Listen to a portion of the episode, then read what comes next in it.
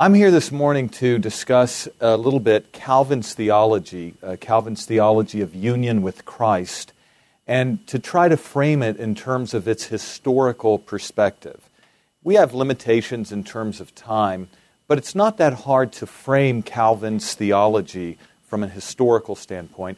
If you think about Calvin's theology, his institutes, his pamphlets, his tracts, and his commentaries, Calvin wrote obviously at an extremely um, uh, combative time in church history, a real polemical moment in the history of the church at the time point of the Protestant Reformation, where the Roman Catholic Church was uh, anathematizing the theology of the Reformation.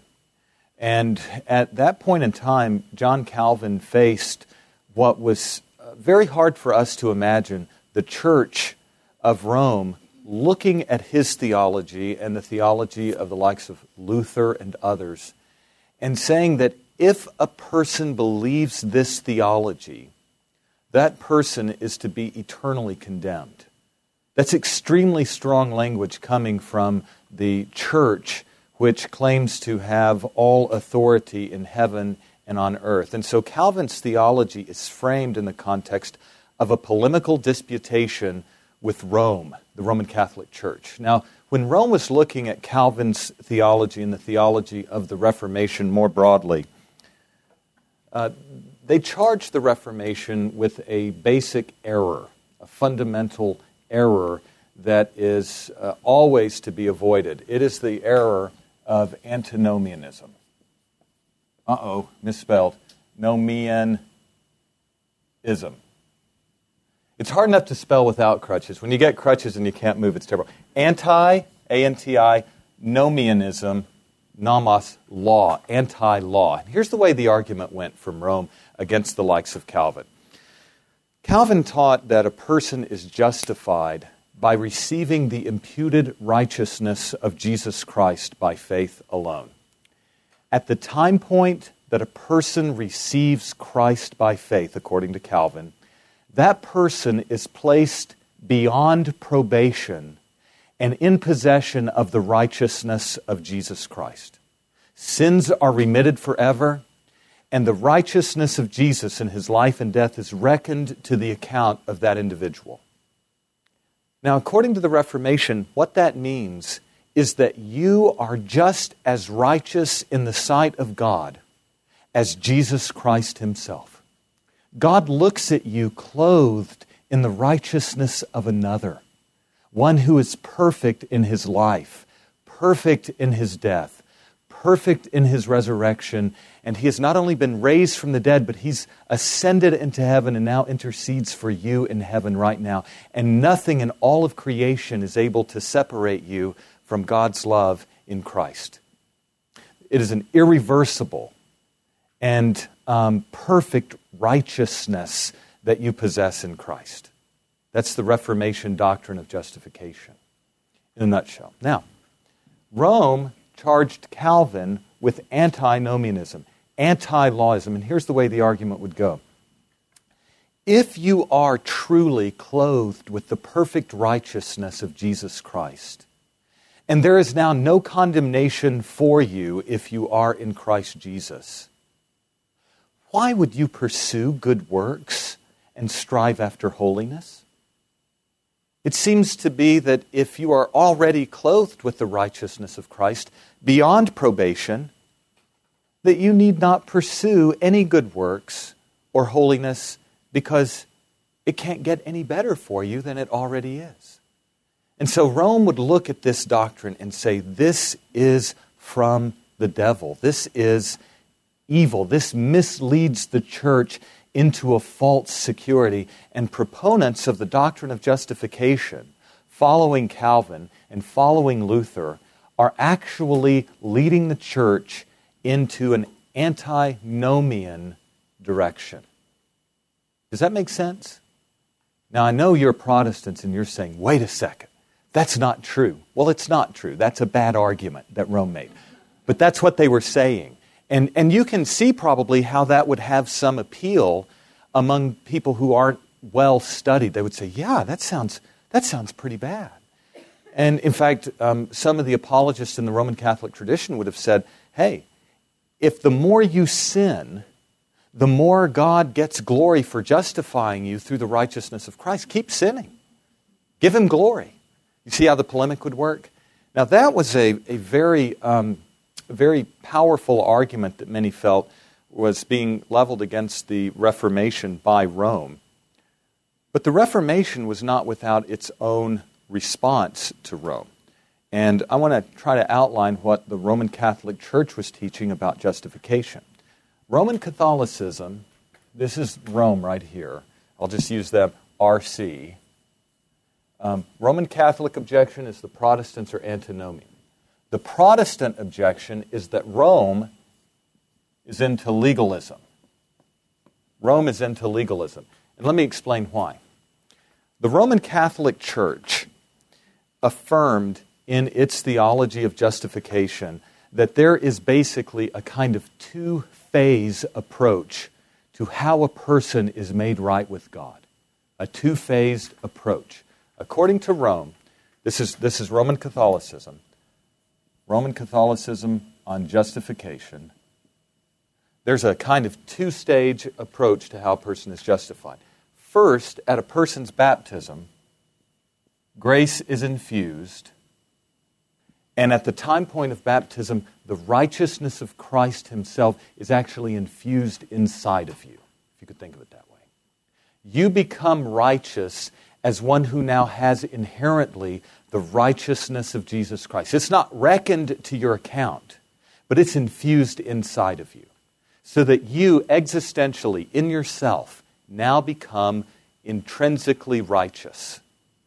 And as a righteous person who has faith that is formed by love, you begin to do good works.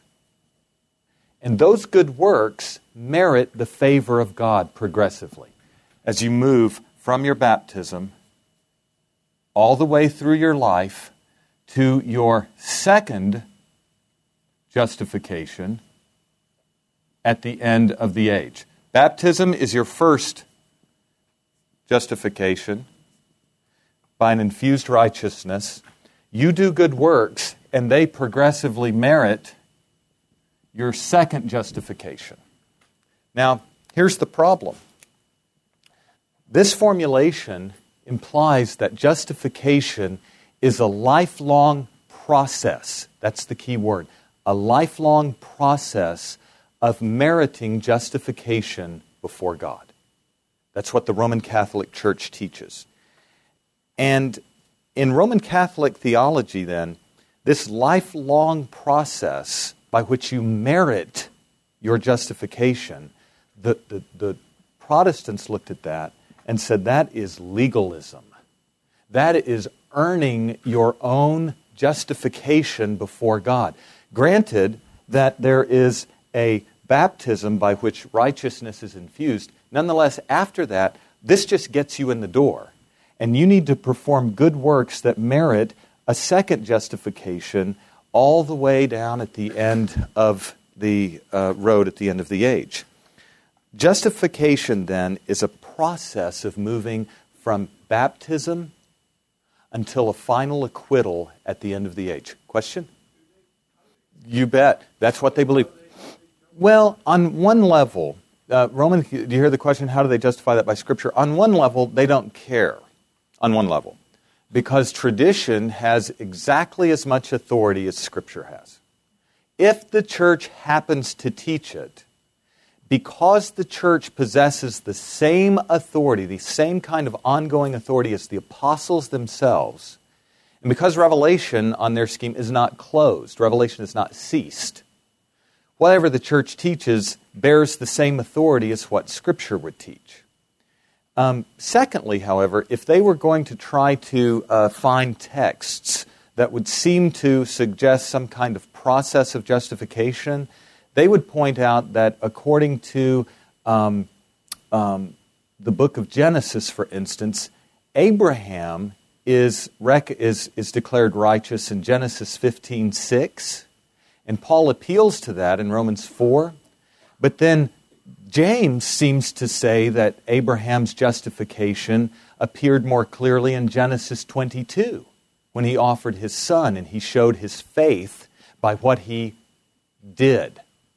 And so they would say, is it Genesis 15 or is it Genesis 22? Well, if justification is a lifelong process by which you earn the favor of God, it can be both.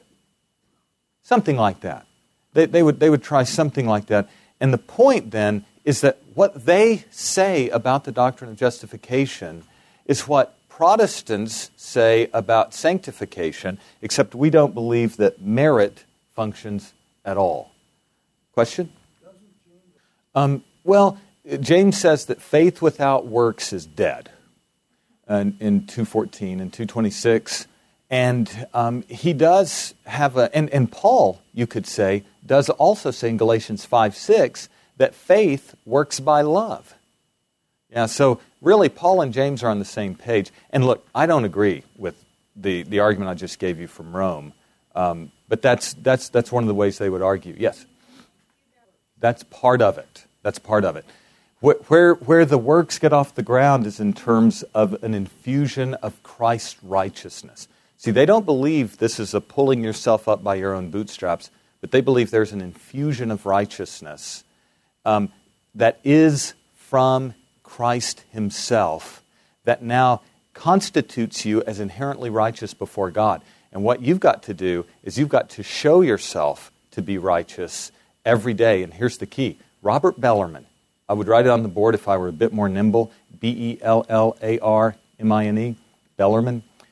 He argued that the chief sin of the Reformation, the number one sin of the Reformation, he was like their John Calvin. Chief sin of the Reformation was what? It's doctrine of assurance. Do you see why? The chief sin of the Reformation is the doctrine of assurance. Why? as you're working out your salvation from point A to point B, you never know if your works are sufficient to earn the favor of God.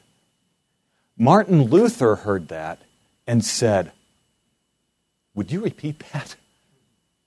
You're telling me that I have to know, I, I cannot know until Judgment Day whether or not God has accepted me and the good works that I do right now are geared toward earning His favor, I'm terrified.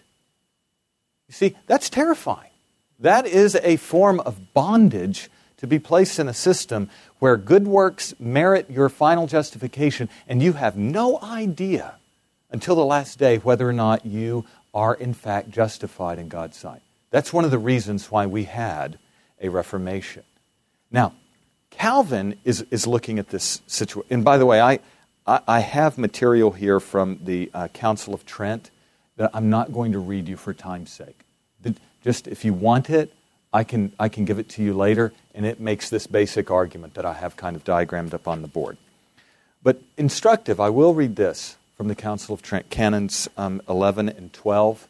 Just listen to this. This is how strong they were about our theology of justification. I'll just read one. If anyone says, this is uh, Canon 13, that justifying faith is nothing else but the confidence in the divine mercy which remits sin for Christ's sake, or that this confidence alone is that whereby we are justified. Let me put it in more simple language. If anyone believes that justification is based on the imputation of Christ's righteousness alone, or that you stand before God because of Christ's righteousness alone, here's the conclusion let him be anathema, eternally condemned.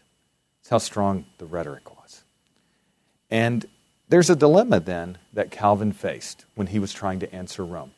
How could he argue, if you think back now, how could he argue that justification is the imputation of Christ's righteousness and still speak meaningfully about holiness and the believer's good works. Do you see how that's a real issue that he faced? The, Rome is saying, okay, if you're justified by grace through faith in Christ, you have no motive for good works. Here's our motive. If you don't do them, you're not going to be justified. And if you do them, you still don't know whether or not you're going to be justified. So guess what? Get busy now. Work, work, work, work, work. Calvin, on the other hand, is saying this is fundamentally mistaken.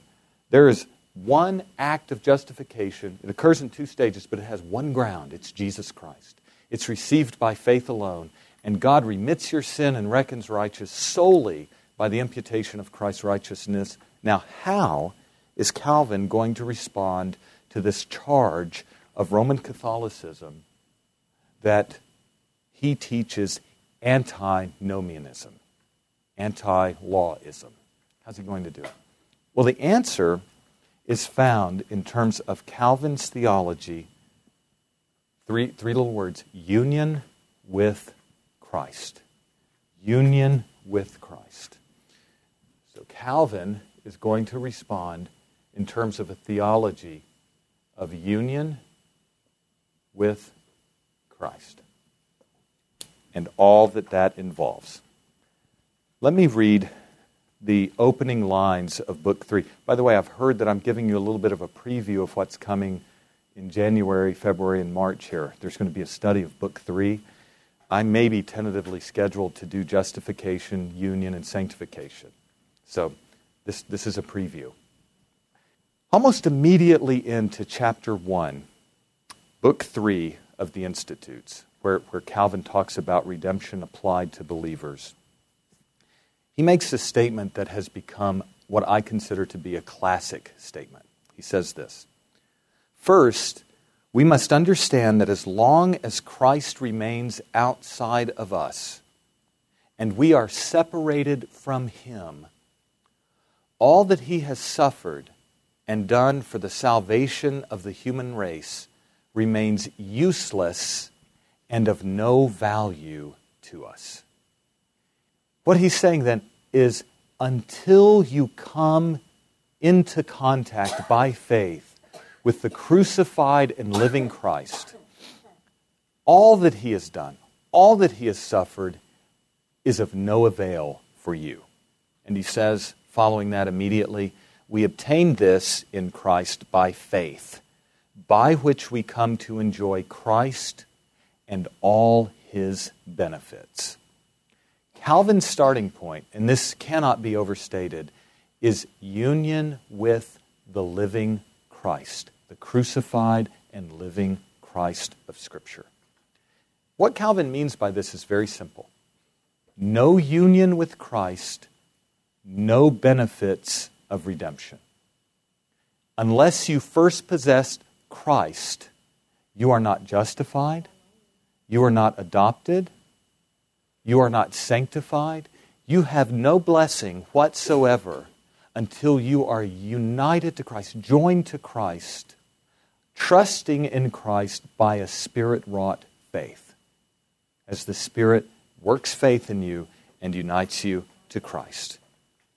So, union with Christ by faith is going to be the starting point in Calvin's answer to Rome. Now, here's what's very interesting here. This structure, this structure is going to become a basic explanatory paradigm for Calvin. It's going to be the most basic structure when it comes to the application of redemption. John Calvin were here and you asked him, How do you receive benefits in Christ? He would say, By first being united to Christ by faith. And he, what he does then is he brings forth from the scripture the centrality of the person and work of Christ. Benefits of the gospel are bound up with the person of Jesus Christ. So his starting point for, for Calvin here is union with Christ, book three. Now, no benefits, uh, let me try it this way. This is one memorable way to try to put it. There are no benefits of redemption apart from union with the benefactor of redemption, Jesus Christ. Now, the question, as we try to get a little bit more specific, is how does Calvin understand the structure of union with Christ? How does he understand the structure of union with Christ? What does union with Christ look like in terms of its basic structure? In that context, Calvin in Book 3 in 311.1 says this By partaking of Him, Christ, we receive a double grace. A double grace. Namely, that of being reconciled to God through Christ's blamelessness, we may have in heaven, instead of a judge, a gracious Father. And secondly, that sanctified by His Spirit, we may cultivate blamelessness and purity of life. Now, here's what he does you're united to Christ by faith, and then Calvin argues that you receive a double grace. What Calvin calls the duplex gratia Dei, the twofold grace of God. First, he argues that in your union with Christ, you are reconciled. Oh, guys, yeah, I'm sorry. Um, okay. Yeah, I've got to realize that. I couldn't see it on the front row, could I? Much less in the back. Okay. Is that better? Reconciled? Exactly, exactly. It's my print. All caps. And secondly, you are sanctified. Love how I interchange uh, capital and lowercase letters. Um, reconciled and sanctified. Now, these sorts of blessings, notice, affect two different things. On the one hand, to be reconciled with God changes what, according to Calvin? Instead of a judge in heaven, you have a what? You have a father. So that changes your, your judicial status. Oh, I went small again. Sorry. I'm in a bad habit here. Your judicial status. That's what this, this little scribble down here means. Judicial status. It changes your objective relationship to God. Put it this way when you enter into the courtroom of heaven, the judge has become your father, and he loves you now and no longer views you as guilty and alienated in his sight. You are reconciled. Calvin uses reconciliation language almost synonymously with justification language. You are just, you are righteous in God's sight. And so that is not only something that changes your judicial status, but it's what I call an objective, here we go larger, declaration. It's an objective declaration. It changes your status before God. Secondly, Calvin argues that you are sanctified through virtue of union with Christ, by which you may cultivate blamelessness of life, or by which you may seek holiness in the Lord. And that involves a change not that is external, your, your status related to God, but that's an internal change. A change by which you are freed from sin. And so instead of being an objective declaration, this is a subjective transformation, a change on the inside of who you are. And so, on this uh, construction, here's what I want you to notice Calvin says when you are united to Christ, you receive a twofold grace of God. On the one hand, there's an objective declaration, a reckoning that you are no longer guilty, you are no longer related to God as judge, God is your judge, but you are his child. You are righteous in his sight. Your status has changed. At the same time, God has not only made an objective declaration, but He has worked a subjective transformation in you so that you are no longer a slave to sin. You are no longer under the dominion of sin. You've been freed from guilt on the one hand, here, You've been freed from guilt here. You've been freed from corruption there in sanctification. Both freedom from guilt and corruption are given to you by virtue of your union with Christ. And so Calvin makes this distinction between the, this twofold grace, and they are distinct from one another. This twofold grace, this duplex gratia. Does that make sense in terms of the way he's, he's structuring it? Now here you're going to start to you're going to start to discern Calvin's polemic against Rome here. Here's the question. These two things cannot be confused. the objective declaration, if, if, I, if I wrote another um, line up here, right under here, that would be imputed righteousness, that which is reckoned to you. The subjective transformation would be inwrought grace, that which is put inside of you. This changes your status. This changes, if I had another line here, your condition, who you are inside. Now, here's the question How do these two things relate to one another in Jesus Christ, in your union with Him? How do they relate? According to Calvin, these things, I'm almost out of space. I'll, I'll, be as large as I can be right here. These two things are related to one another.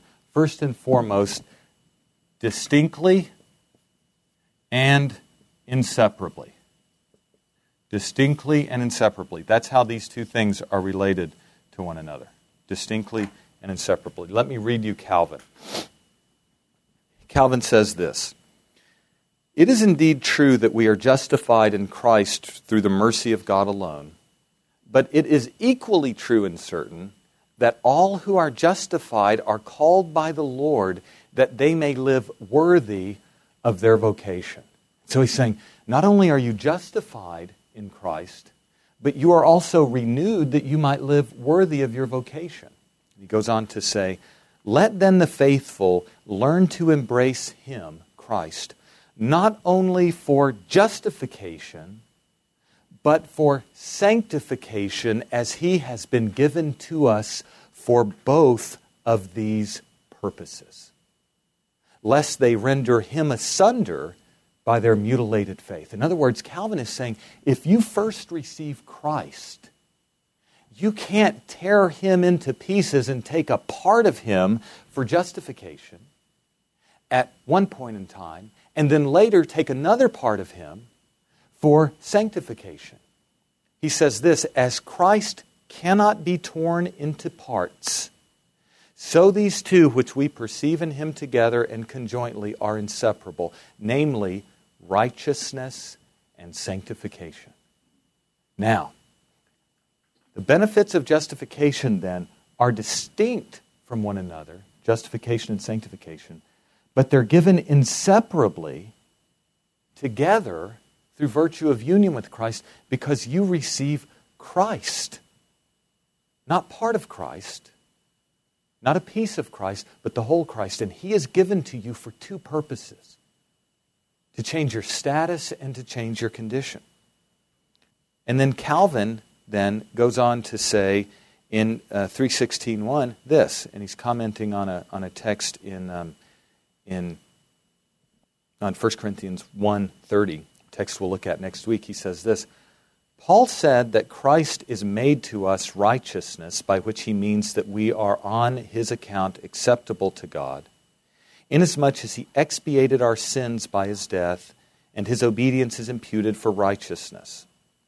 And he goes on to say, um, But Paul also calls Christ our sanctification, by which he means that we who are otherwise unholy by nature are by his Spirit renewed unto holiness, that we may serve him. From this, now here's the key sentence, listen to this. From this we may infer that we cannot be justified freely through faith alone without at the same time being holy. Hear that? You cannot receive Christ by faith for justification without at the same time receiving Him for sanctification. Because He cannot be divided into pieces.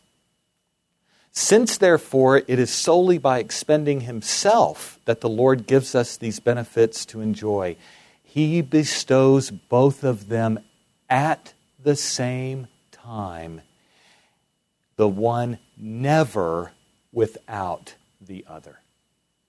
Now, in Calvin's view, then, I would add one more word to this underneath that, that the change in your uh, status and the change in your condition is simultaneous. That's as large as I can go. Simultaneous, distinct, inseparable, and simultaneous. You want to receive righteousness and holiness, you must first receive whom? Christ. then in Christ, you are distinctly, inseparably, and simultaneously justified and sanctified. Sin is remitted and righteousness is reckoned in your justification. Your nature is renewed in sanctification. And these are given to you at the same time. Question? Yes, but what Calvin is saying, you, when you receive Christ, even though your righteousness is full in terms of a reckoning, and even though your sanctification grows and you cultivate a blamelessness of life, you have a principial and irreversible breach with guilt and corruption, just like that in union with Christ. Right, I just said no. So that, that's, that's not the issue. You're not as holy at the end as you are uh, at the beginning as you are at the end because sanctification is a process. Justification's not. But the point is this just as you in your justification are beyond probation, never to return to the guilt of sin, so likewise in your sanctification, you have been freed from its power as a slave or a master. As Paul says in Romans 6 1, you have risen to walk in newness of life by virtue of your union with Christ, and sin will no longer be your what? Master, because you are no longer under law but under grace. That's what Calvin's trying to get at. That at the time point you receive Christ by faith, the problem of guilt and the problem with corruption are addressed simultaneously in Christ. Now, granted, later you do recognize there is um, a, um, a difference between justification and sanctification. Justification is once for all. You are as righteous now as you will be in heaven.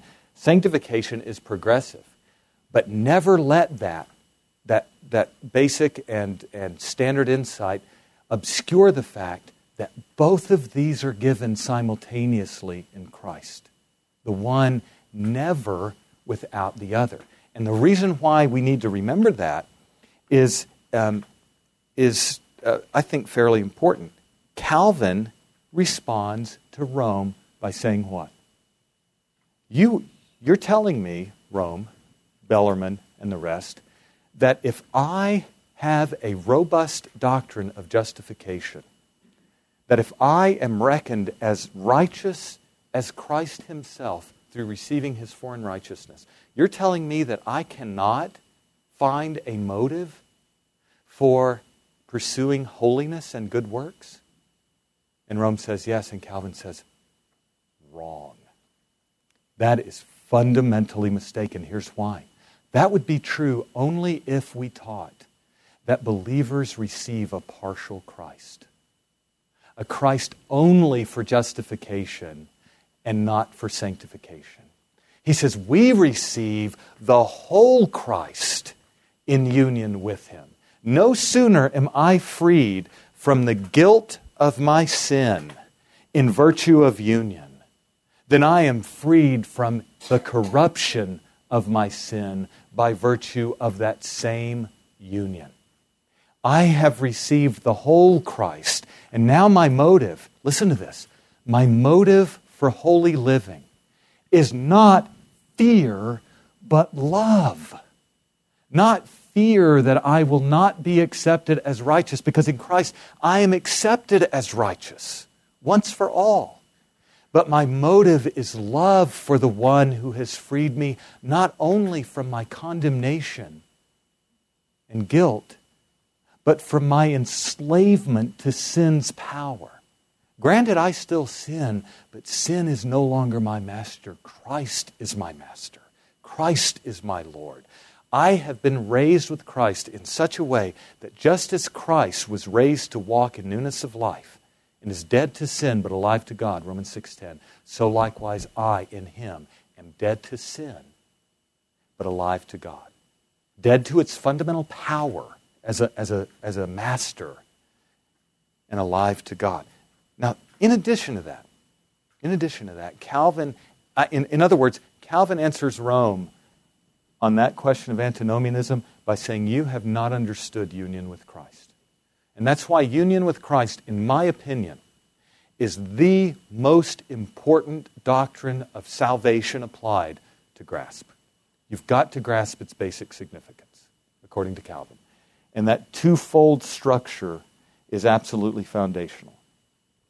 And by the way, I, I do want to uh, commend Dr. Garner's uh, dissertation where he takes a category of, um, of adoption and demonstrates how adoption has a very close and similar function to union with Christ. So Dr. Garner would say there's still more light to be shed on this topic.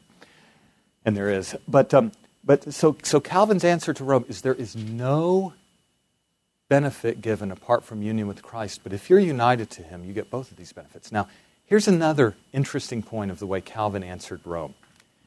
Calvin answered Rome by saying this in, in, in the organization of his institutes Rome, you say that we, if we believe in justification by faith alone, that we can't speak about holiness and sanctification and renewal in a meaningful way. He said, okay, okay, let's put that to the test. And so the way he organized the institutes, and I'm sure you're going to hear about this later on in, in, in, the course to come.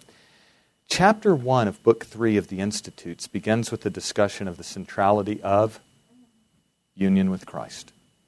Chapter 2 deals with the nature, pardon me, with the nature of saving faith by which you're united to Christ. And then here's the question. Do you think the next section, chapters 3 through 10, do you think the next section deals with justification or sanctification first? Sanctification. Why would he do that? Does he think sanctification is more important than justification? No. He's showing, yeah, they're, the order's indifferent because they're given distinctly and separately and simultaneously in union with Christ. But if Rome is over there saying, hey, you can't talk meaningfully about sanctification because you believe in justification by faith alone, Calvin would say, guess what? I'm going to start with sanctification after union in order to show the fundamental importance of union with Christ properly understood. Calvin is a theologian, first and foremost, when it comes to redemption, of union with Christ. So, when we back up and kind of survey the land here, I want you to notice something. This is not only a wonderful biblical construction, union with Christ, and we'll look at that some next week. We'll look at some key texts Calvin used to talk about this. But this is also an incredible polemical device. It's, it's a device that is aimed to counter the error of the Roman Catholic Church, this construction. And I think it's to be commended both as being very richly biblical and very helpful in pointing out errors that you find within the Roman Catholic Church, whether it's antinomianism or legalism. Now, just quickly, how would Calvin answer, or what, what would the um, formulation here about um, legalism involve? This is legalism because a person earns the second justification by meritorious good works. Calvin, by emphasizing the fact that these two benefits are distinct, that's the key word. And many critics of Calvin and his theology miss this.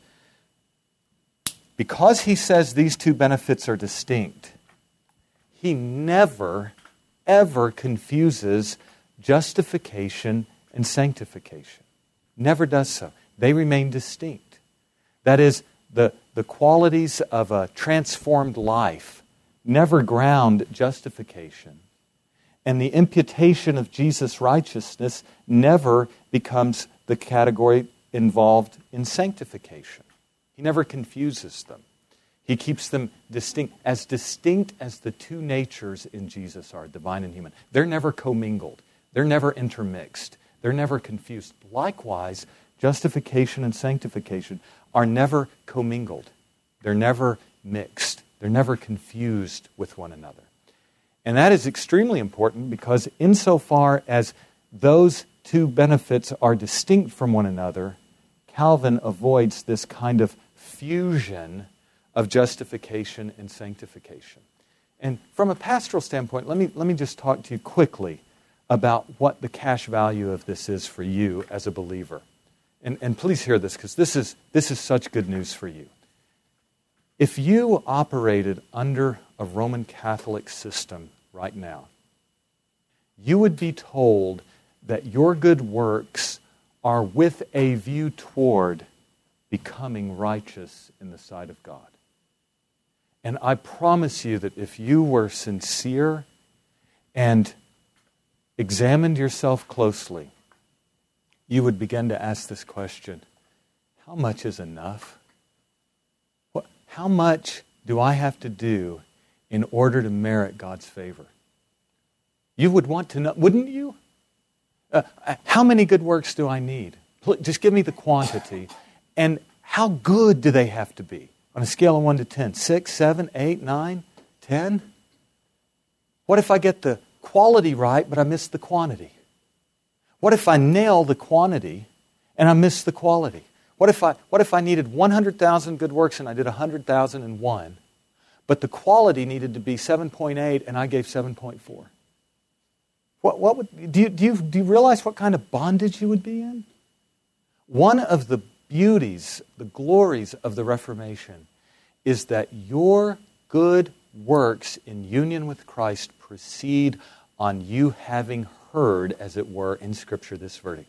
There is now no condemnation for those who are in Christ Jesus. None. Jesus has paid it all, and all that he has done has been reckoned to you through faith. And you now, in union with him, having received his righteousness and this new status, can cultivate holiness and blamelessness of life toward a loving Father and not an angry judge. This is not an academic issue, first and foremost. This is about the well being of God's people.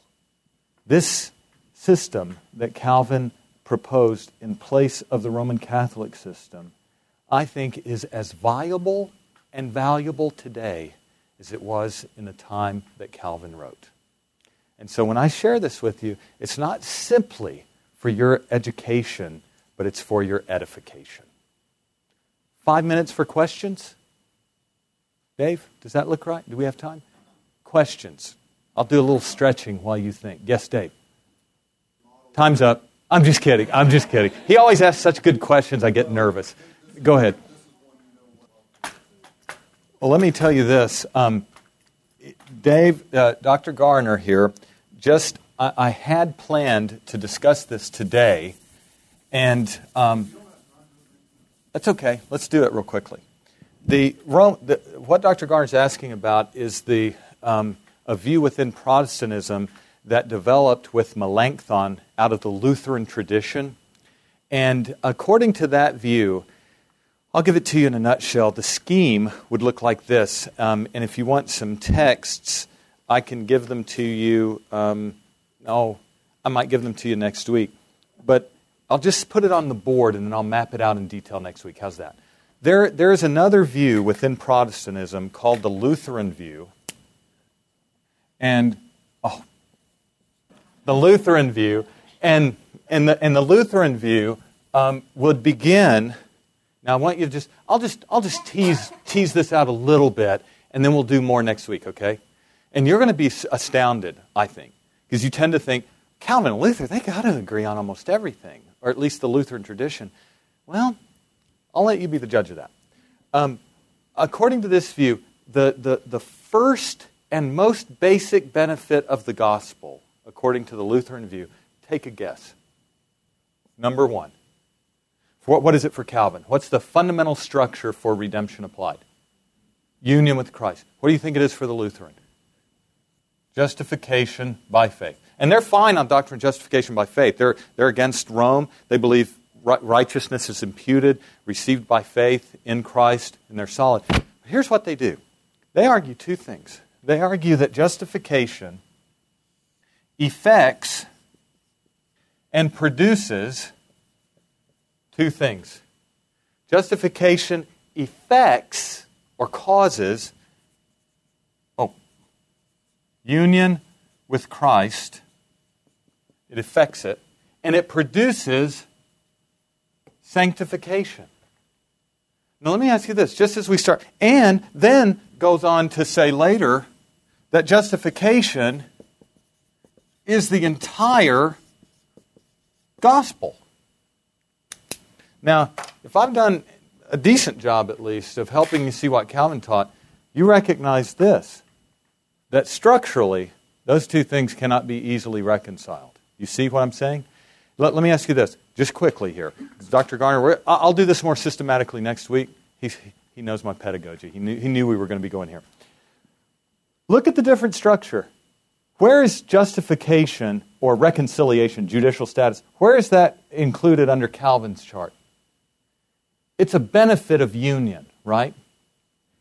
The Lutheran says you're first justified by faith in Christ, and then union with Christ is effected by, ju- by justification itself, and that justification produces sanctification. Let me ask you this. Here's the, here's the exam question for the week. It's a real easy one.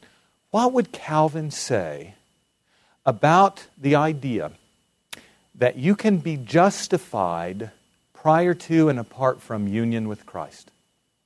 That's the word, impossible as long as you remain outside of Christ and separated from Him, all that He has accomplished, including justification, remains useless and of no value. It's just not possible to be blessed apart from union with Christ.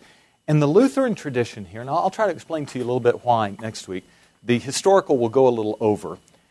But um, the, the, the Lutheran view sees justification as affecting um, union with Christ, what they call the mystical union, and producing sanctification, and I'll comment on that a little bit because that's an irony.